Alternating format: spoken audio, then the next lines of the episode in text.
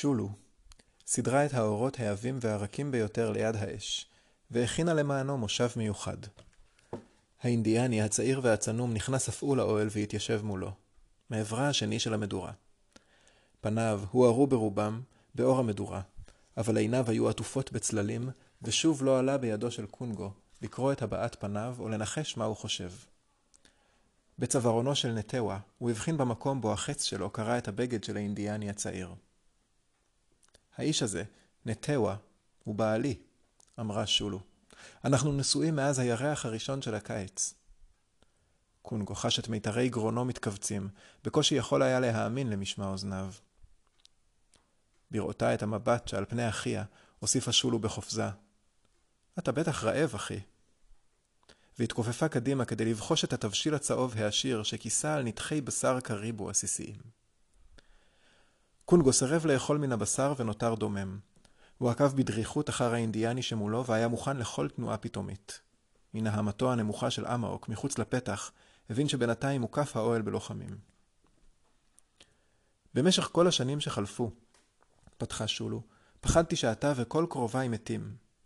בהתחלה, כשרק הביאו אותי הנה, חייתי בפחד מתמיד.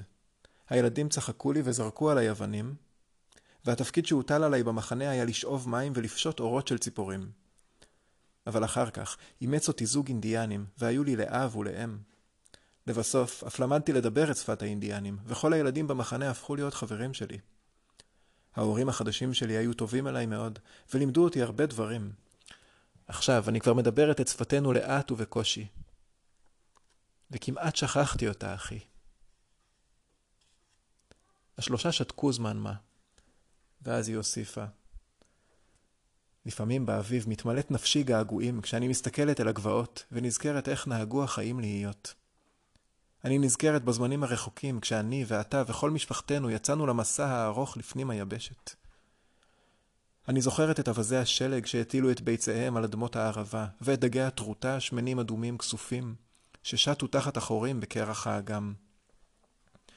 לעולם לא אשכח את השמיים בלילות הקיץ, בצפון הרחוק, כשהשמש טיילה על הפסגות ולא שקעה כלל, היא נאנחה. אבל כל זה חלף ועבר כמו חלום. הנה אני כאן בארץ המקלות הקטנים, עם האנשים האלו, והם נחשבים בעיניי עכשיו כבני עמי. הייתי כל כך רוצה שתכיר את נטאו כפי שאני מכירה אותו, ושהוא יכיר אותך כפי שאני מכירה אותך. אתה ונטאו יכולתם להרוג זה את זה שם על אגם הקרח, ואפילו עכשיו, משני אברי המדורה, יכולה אני לראות שכל אחד מכם מתבונן בסכינו של השני. אני אמנם רק נערה טיפשה, אבל אני מבינה עכשיו כמה זה לא טוב. יש בליבי אהבה לשניכם, וראיתי כל אחד מכם שר, רוקד, צוחק ובוכה, ואני יודעת שלמרות שאתם מדברים שפות שונות, באמת, אתם אחים. ואז הפנתה שולו את מבטה אל נטווה ואמרה מילים רבות שקונגו לא יכול היה להבין. נטווה הביט בה, ואט ואט החלו פניו מתרככות. לבסוף הוא הושיט את ידו, שלף את סכין הברזל שהייתה טמונה בחגורתו, נעץ אותה בסיר התבשיל ודג על חודה חתיכת בשר גדולה. הוא סובב את הידית לכיוונו של קונגו, הגיש לו את הסכין עם נתח הבשר, ואחר כך נשען אחורה על ערימת האורות הרכים. אז ניער גם קונגו את הסכין הארוכה שלו, עד שזו גלשה החוצה מתוך שרוול הפרקה, והדף אותה ממנו והלאה. אחר, הניח מאחוריו גם את הקשת הגדולה, קגייביק, ובעודו מריח את נתח הבשר שהושט לעברו, נזכר לפתע שהוא ממש גובע ברעב. אבל היות שלא רצה להראות עד כמה הוא רעב, הכניס את הנתח לפיו במתינות והמשיך לאכול לאט. נהנה מכל נגיסה, עד ששבע. נטאווה יצא ודיבר עם האנשים שהמתינו מחוץ לאוהל, ולאחר מכן הם התפזרו לאוהליהם, ואמאוק הפסיק לרטון. במשך כל אותו הלילה סיפר קונגו לשולו ולנטאווה על חייו מהרגע שראה את אחותו נלקחת בשבי, ושולו תרגמה הכל לבעלה. כשסיים, סיפר לו נטאווה על הפעם הראשונה שבה ראה את שולו במחנה שלהם, כששניהם היו עוד צעירים, על נישואיהם, ועל ההרפתקה שחלקו בסתיו האחרון. כשיצאו למסע חתירה משותף וארוך בקנו על פני נהר רחב שגדותיו היו מכוסות בעצים גבוהים. שיניו הלבנות של נטאווה הבהיקו בזמן שחייך, וסיפר על המפלים הרבים והשוצפים שעברו בדרכם, ועל חבל הארץ שנראה מלא בחיות בר הטובות לציד, חיות מסוגים שכמותם לא ראה קונגו מימיו, ושעליהן אפילו לא שמע. הוא תיאר דובים שחורים, ציפורים בעלות ראש גדול ואדום, שדופקות על ענפי העצים הגבוהים כמו פטישים, וכן סיפר על חיות שעירות שמטפסות על העצים. הוא אמר שליצורים האלה היו פרוות מנוקדות, עיניים ירוקות וציפורניים ארוכות וחדות כשל נשר. לקראת בוקר, הם נשכבו על הפרוות הרכות, כיסו עצמם בשמיכות צבעוניות וישנו ביחד. כשהתעורר, זינק קונגו ממקומו בבהלה, משום שברגע הראשון לא זכר כלל היכן הוא נמצא.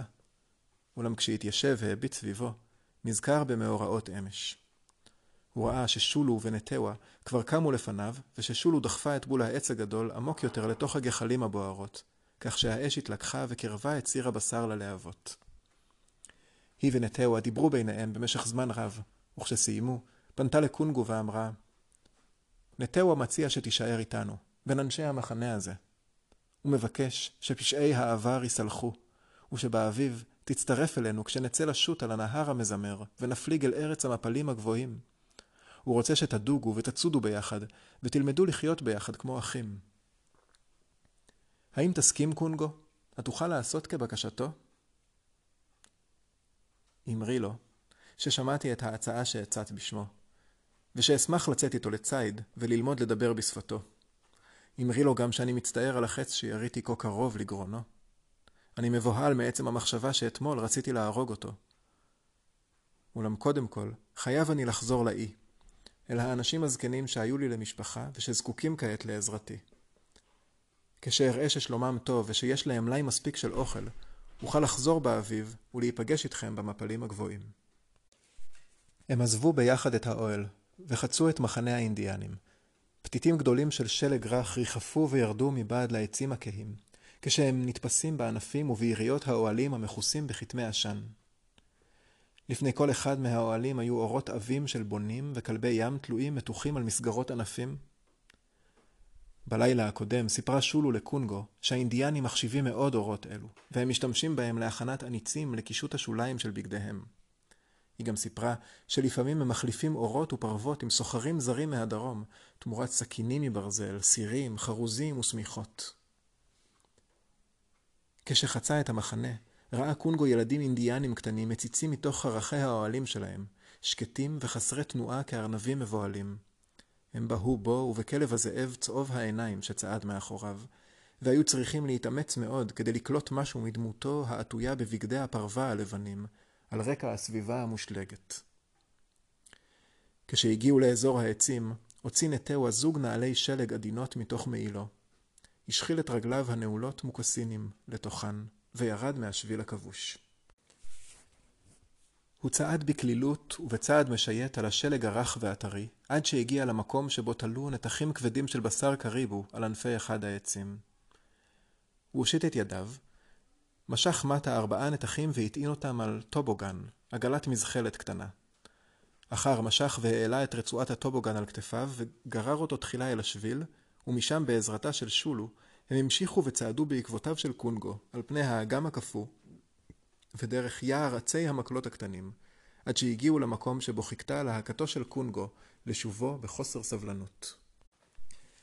אחרי שהאכיל את כלבי הזאב, רתם אותם קונגו, ואחר נתן להם פקודה קצרה והם זינקו למקומם, מוכנים לפקודה השנייה, לצאת. קונגו הביט אל פניה של אחותו ולתוך עיניה, ואחר כך פנה לעבר נטאווה. האינדיאני הביט בו חזרה בעיניים מצומצמות בכאב. הוא אמר משפט אחד קצר לשולו, ואז נדם. הוא שאל, אם ברצוני ללכת איתך, ואמר שאם כן, הוא יכסה את עיניו עד שאתרחק, אמרה שולו.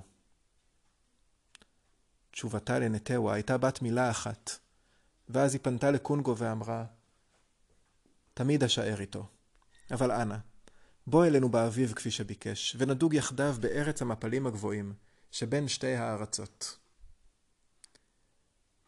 קונגו חזר ופנה לעברו של נטאווה, ועל פי המסורת העתיקה של בני עמו, השליך את כפפותיו על השלג והפשיל את שרוולי הפרקה עד למרפק, כדי להראות שהוא לא מסתיר כל כלי נשק שישמש כנגד האיש שמולו.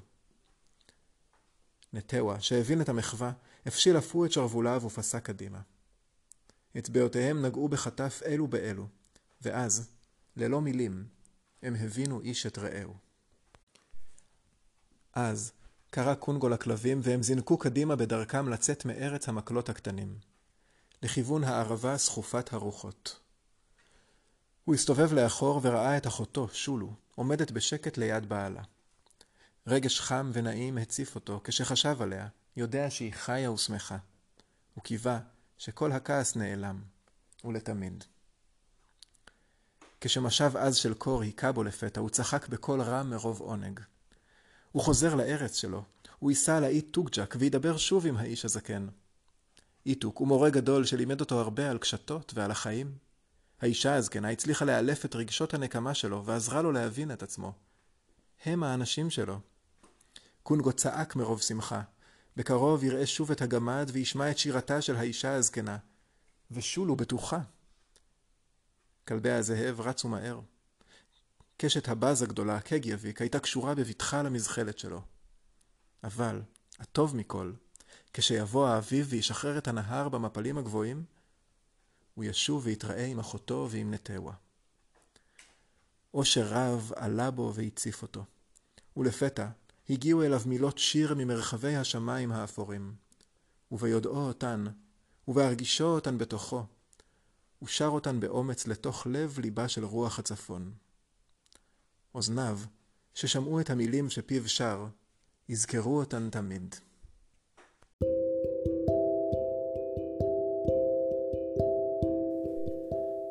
איי, איי, איי, איי, על הים הקפוא פסעתי, לשירת הים בפליאה הקשבתי, לאנחתו של הקרח שזה עתה נוצר. תפליג, אם כן, תפליג עוצמת נפשי, תזין הווייתי ומרפא תביא. איי, I